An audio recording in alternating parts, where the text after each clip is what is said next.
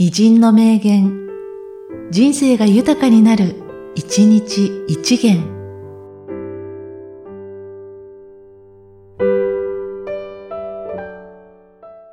3月29日、川又勝治。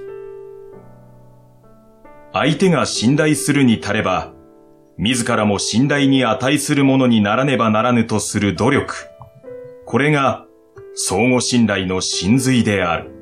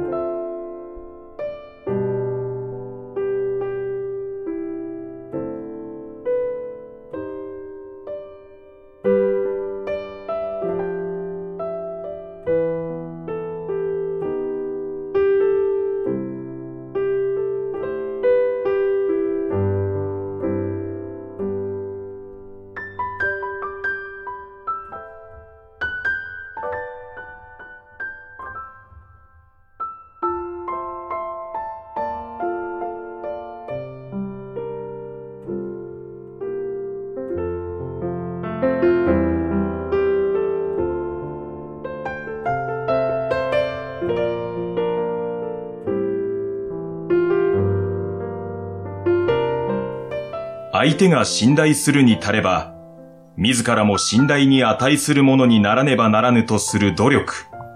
これが相互信頼の真髄である。